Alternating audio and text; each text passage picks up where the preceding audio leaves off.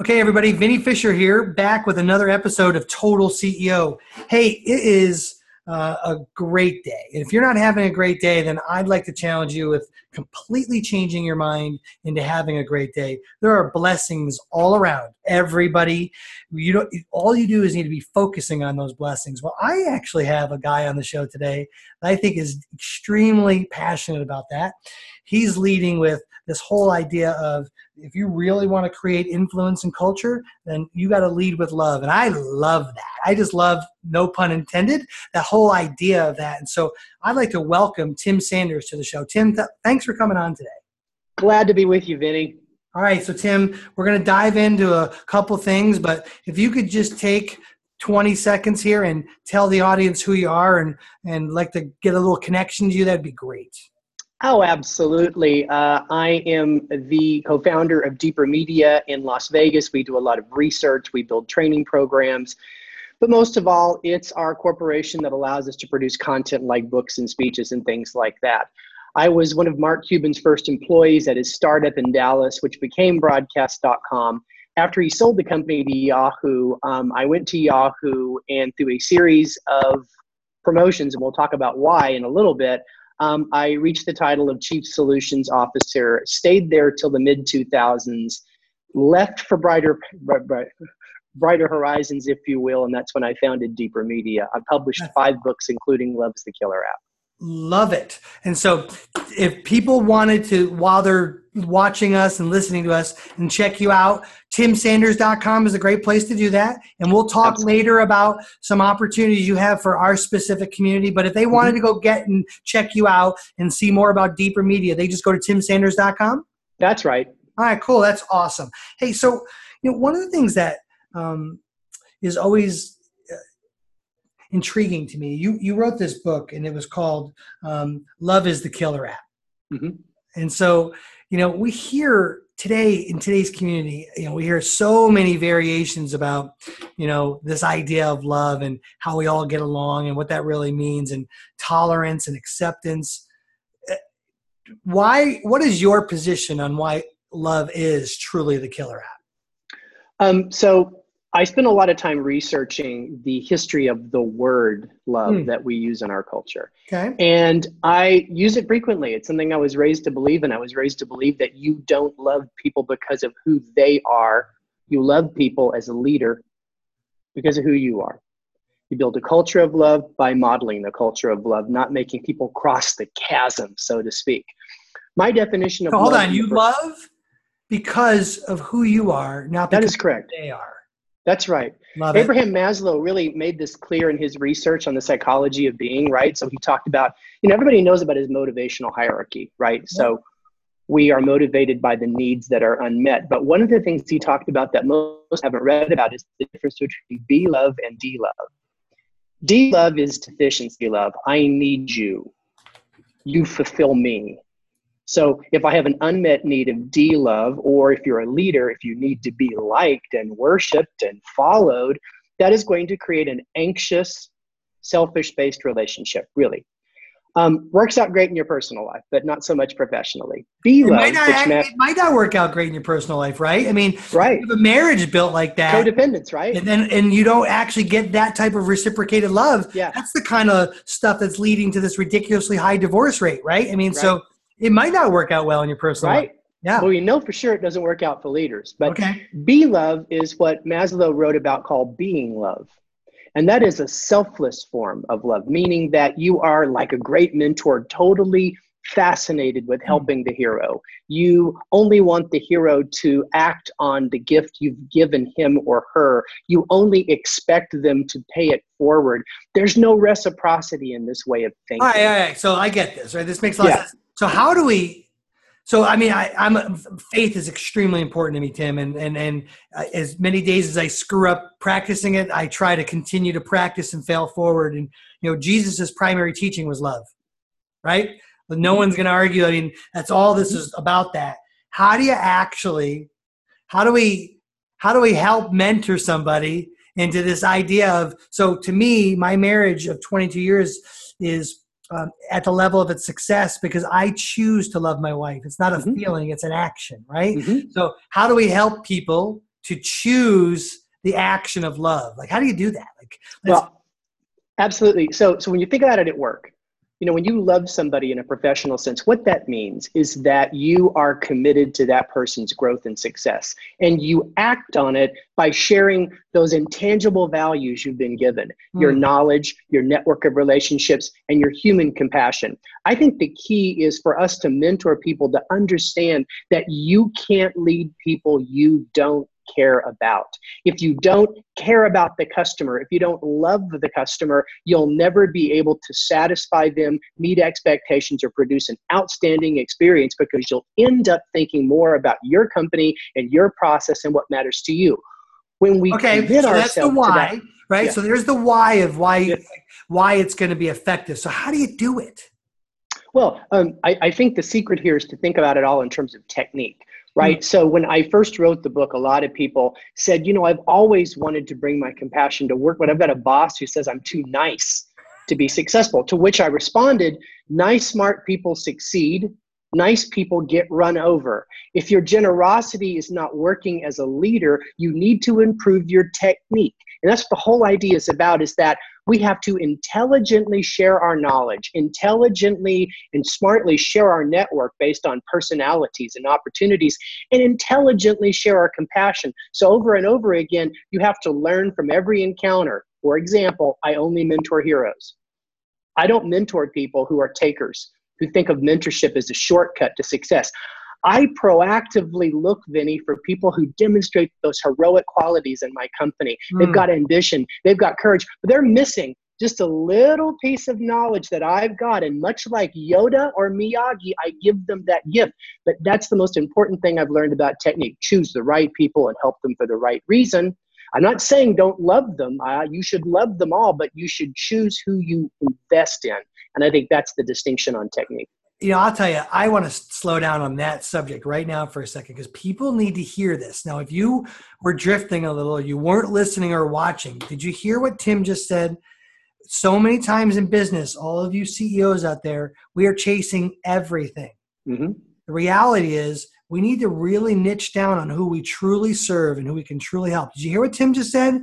Guys, gals, who are you most effective in helping and who really wants to be helped? Right. If those two things don't line up man, go back and look at your time prioritization because you're probably burning a whole bunch of energy trying to help people who ultimately don't even want to be helped, who haven't That's made right. Decision to be helped. So, what are some That's of the right. vetting things you go through, Tim, to figure what can we do to help our community here? What are some of the things you go through to help identify people who actually are ready to take action, who are the giver, as just give back the words I think you were saying. And if I hear you correctly, what how do you know someone who's really wanting to actually be helped? So, so in conversations, um, whether I'm going to share knowledge or network you, share my network, I always love to open with the question, what are you working on, Vinny, that you're excited about? Tell me hmm. about your passion project. And you're going to talk to me. Yep. And when I'm going to listen to you and I'm never going to bring it back to me. I'm never going to say, oh, I did that, because that ruins these types of exploratory conversations. That first conversation, like a lover, I'm fascinated. I'm fascinated on your story. If I open myself up to you and you share your story with me, it will be very clear very quickly if you're a giver, if you're a taker, yeah. if you have ambition, if you're just trying to get through. All the heroic qualities emerge as a person talks about their passion project, the thing they're excited in. So I think that's the first thing you've got okay. to do is to have a real conversation before you invest. Love that. So, what about a hero in the making? Right so oh yeah. yeah. like what about some so you like you can sift through you have the wisdom now at this point where you sift through hearing early stage information versus later stage right so for you listeners out there i think what i heard you say tim is you're listening for qualities and attributes that align with character and wherever they are they might be early stage they have a mission an idea a purpose but they might not be like you and I. They may not be far along into it. They might be still figuring it out. Would you work with someone like that as well? Oh, absolutely. Um, although I would say that mentorship's not about the wise old man helping the squirt. I found that in my experience, the best mentorship I've ever had was peer to peer or mentoring up. So I always look for that nice. person that needs the gift and has the power to do something really important with the gift that I give them. But here's two things I look for. I, I really like that. I really like that, Tim. Can you can you can we restate that? Everybody out there, if you're a coach or a mentor, you should be helping people that are peers and mm-hmm. someone who's going to leapfrog way past you because mm-hmm. it's going to help you grow as well, right, Tim? And you're That's right. I mean, equipping them who are going to go help more people. Like we're spreading a far greater impact by helping the thoroughbreds. That that is correct. It's absolutely so. Um, if you look at the history of mentorship and go back to Greek mythology, where mm. it hmm. starts, it shows up in Homer's Odyssey and literature. But in the Greek mythology and the storytelling, in the beginning, the demagogues and humans mentored the great gods. Huh. In fact, there's a great story. Um, this is really good. They, they call him um, Goat Boy. So the original god, the goat boy Chiron, who's half man, half goat, gives Hercules advice on fighting because Hercules is kind of like too emotional to deal with human beings. Hmm? And so, bad, anyway, Chiron, Chiron gives him advice on timing, and Hercules is so offended that Chiron gave him a major god advice. He shoots Chiron with the magic arrow to which Chiron begs for death. And the phrase Minos came into being. Huh. A lot of people thought Minos meant mental. That's what it meant later. But in the beginning, it was defined as the courage to teach. Mentorship has always been about helping those in power go faster, go better. That doesn't mean you don't mentor the young, but the two things you got to look for here when you mentor the young First of all, you look for a person of action. I call it the ing versus the ed. That's something I learned a long time ago. You want to do business with people that said, uh, you know, we, we, we've tried it. We've failed at it. We launched it. I don't want to do business with people that are thinking about it, talking about nice. it. You know what I'm saying? So you want to focus on helping people that are prone to act on what you do for them, right? And then the second thing you want to look for are signs that they're pay it forward in nature. When I hire people, I talk all the time about hiring hacks. I always love to ask a candidate to tell me about something they volunteered for in their last job that wasn't their role. They did it because they thought it was important. I want to know what they did and how it turned out. It's a trick question, Vinny. Yep. Any answer is a good answer. If they've never volunteered to help somebody in their last job, it's hard for me to believe they're a pay it forward, generous type person. So all right, so Tim, on that, point, on that point, do you think that everybody should be in some kind of mentoring role? Yes.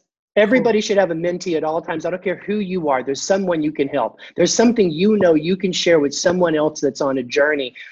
Mentorship's how you learn. You will never get dumber making other people smarter in this world of mentoring. it's really important. Quote of the day. Say that again. You will never get dumber making other people smarter by sharing information. Hi, everybody. Did you hear that? We we have been told so many lies out there about this get what we need knowledge thing. You will never be dumber helping someone acquire more and be smarter. I Tim, I even just ruined your statement by adding that extra words. No, I love that it. Is, it's great. That is solid. Like and let me give you a hack to make that happen. So when you're mentoring, um, understand that the first part of mentorship is to identify the deficit. The second part of mentorship is to have a curriculum, to have a goal, to have a teaching goal with that person. But the third part that most mentors don't take advantage of is to empower the mentee to repay the gift. I say I never expect anything from mentees, but I humbly accept their gifts. You see, reciprocity is built into us. So if you choose the right hero that's really showing ambition and courage, they likely know things you don't know. So when I was being mentored years and years ago by Stanley Marcus Jr., the son of the founder of Neiman's, he would always leave dessert in our mentorship lunches to ask me a few questions about the World Wide Web's development. He would mentor me on retail and CRM, which was important to me at the time in yep. my business. Yep. But he'd always let me talk to him about what I've read. And I was so grateful to Mr. Marcus. I'd talk 100 miles an hour. He'd write down books I was recommending. And that's why I asked him during one of the last lunch is why he always did that. And he said that mentorship has been his greatest continual education program. He says, ah. I pick the right students, I give them everything I have, and then I empower them to give back to me. And through this, I stay fresh. Yeah, I'll tell you, you know, this is uh this is the I love this, Tim. This has been one of my favorite shows here in a while. I really appreciate you. Oh, great, man. So thank you. I this is the time tested adage of give first and expect nothing in return. That's right. And if you pick the right people, you're not only going to change the trajectory of that community, but yep. you're you're going to be immensely blessed with something in return. And so what you I'm going to hear I'm going to dive deep into your three parts. Identify the deficit, right? That's asking a lot of what and how questions, right? Get to mm-hmm. understand where they are. Then the curriculum, give them something where you're going to help them fix the deficit, right? Mm-hmm. This last piece, empowering and repay the gift. Now, I want to make sure I understand that. That's not a situation where you aren't necessarily compensated for your relationship. That's allowing for a return gift where they can offer or empower wisdom or knowledge or even introductions or something in return and you don't shove that gift away by saying no thanks or oh my gosh you don't have to do that accept it freely as one of the ways that they're paying you uh, in, in, for appreciation of helping them. Is that what you're saying? That's absolutely correct. You got it. You got it spot on. So, so the, the trick here is just prepare a couple of questions. You pick the hero for a reason. Um, the hero probably is in a different business than you are. Maybe if they're at your company, they're in a different role. So, just have a question or two. And all I'm saying is, give the student an opportunity at the end of that conversation to become a teacher just for a minute. It makes a huge it. difference to empowering them because mentorship works best when I'm not smarter than you. Mentorship works best when I'm not trying to own you from an intellectual standpoint. Mentorship should truly be seen as generosity and given with the spirit of humility. And, and, that's one of the things, Vinny, I believe about everything we do. Whether we're mentoring somebody, whether we're networking somebody, we must be humble to understand that we have little or no impact. It's all about what they decide to do with these gifts. So, where do you see the difference between mentoring and coaching? Is there a difference? So, so the mentor gives the hero a gift for the next stage of the journey.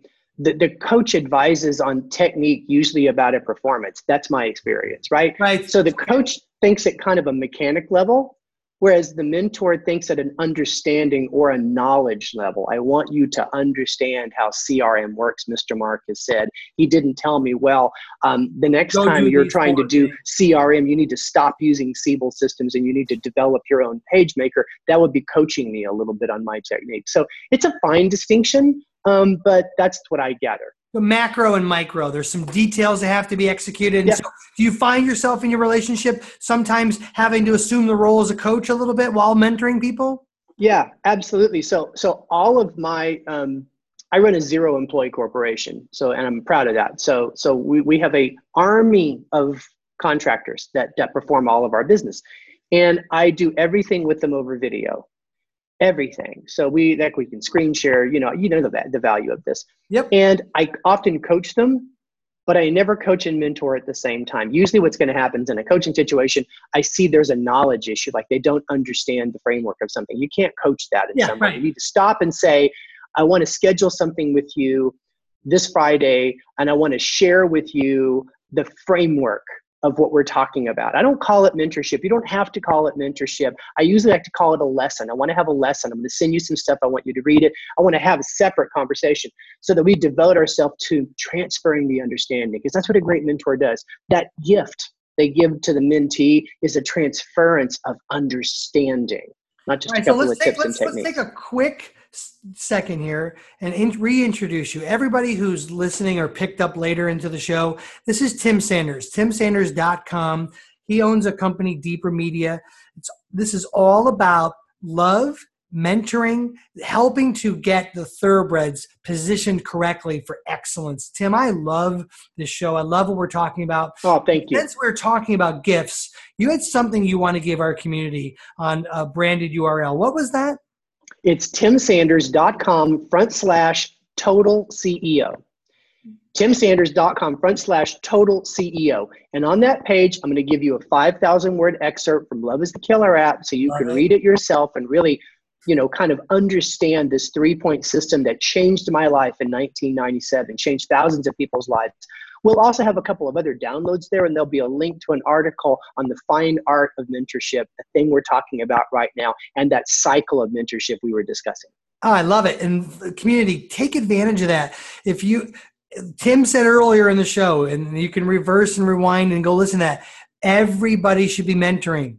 It's the way to continue to level up. And, you know, I'll tell you in all my uh, areas of life where I'm mentoring regularly, and I am, it is literally the changer in, in, in our, in everything that I do. So I mm. encourage, if you're not mentoring, you today go make the list and start working on the advice Tim's given in this show.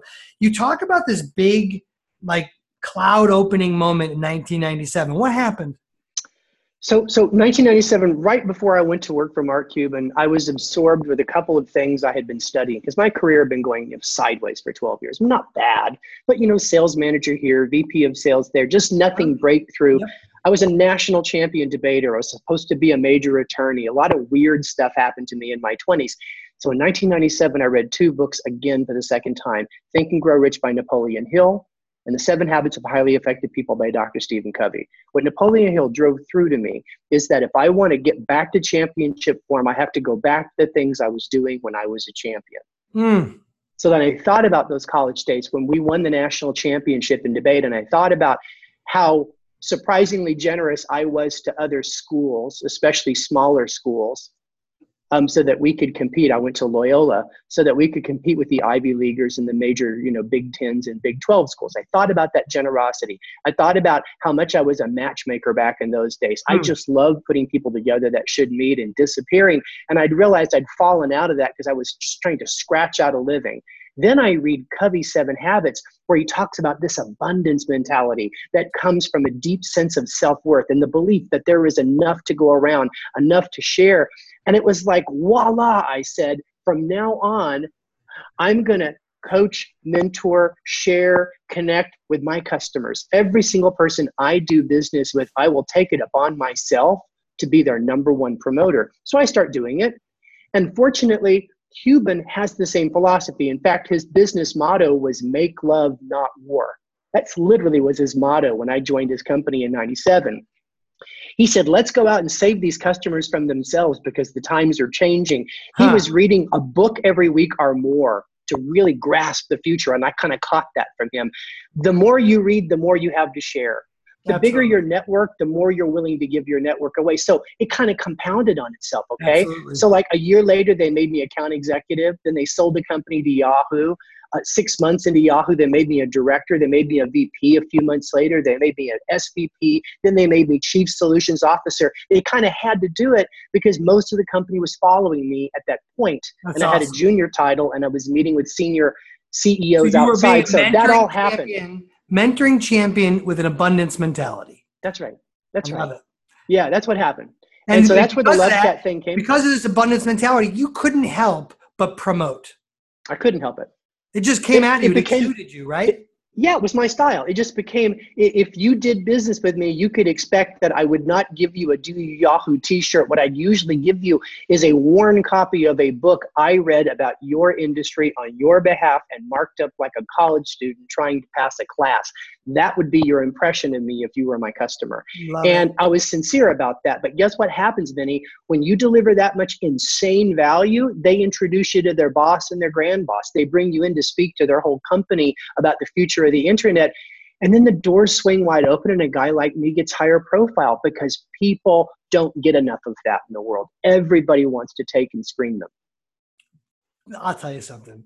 We're gonna. This show is gonna be one of those replay shows. I can tell already. It's uh, great. So you you speak a bunch, and so you get asked to speak. So if someone really likes what's going on here, I'm sure you have a media or promoter packet. They can find that on timsanders.com and a way to yeah. get a hold of you. That's oh awesome. yeah, or you can just send me an email. I'm tim at deepermedia.com. Love it. So I always like to leave our audience with a couple like things they need to do today. What are like a couple things you would say? Listen, you've heard the show. I've given you the advice of how to mentor. Here's the first thing I would recommend you go do. I'm going to talk about an investment, an action, and a change in paradigm. How about that, Vinny? Here we go. Right. Number one, I want you to invest in reading one book cover to cover every month. Nonfiction, business. It either solves a problem, it solves a blind spot, or you read it on behalf of one of your customers solving one of their problems or one of their blind spots. You do that, and you will dramatically improve the quality of your conversations and your brand. Okay, that's the investment. Here's the action step connect three people every week that should meet. Super connectors have goals. I have a goal since 2000 three people by friday at 3 p.m and sometimes dude i have to hustle at the end of the day friday to make it happen. So if you have a goal of putting people together you will emerge as a super connector. Third thing paradigm shift.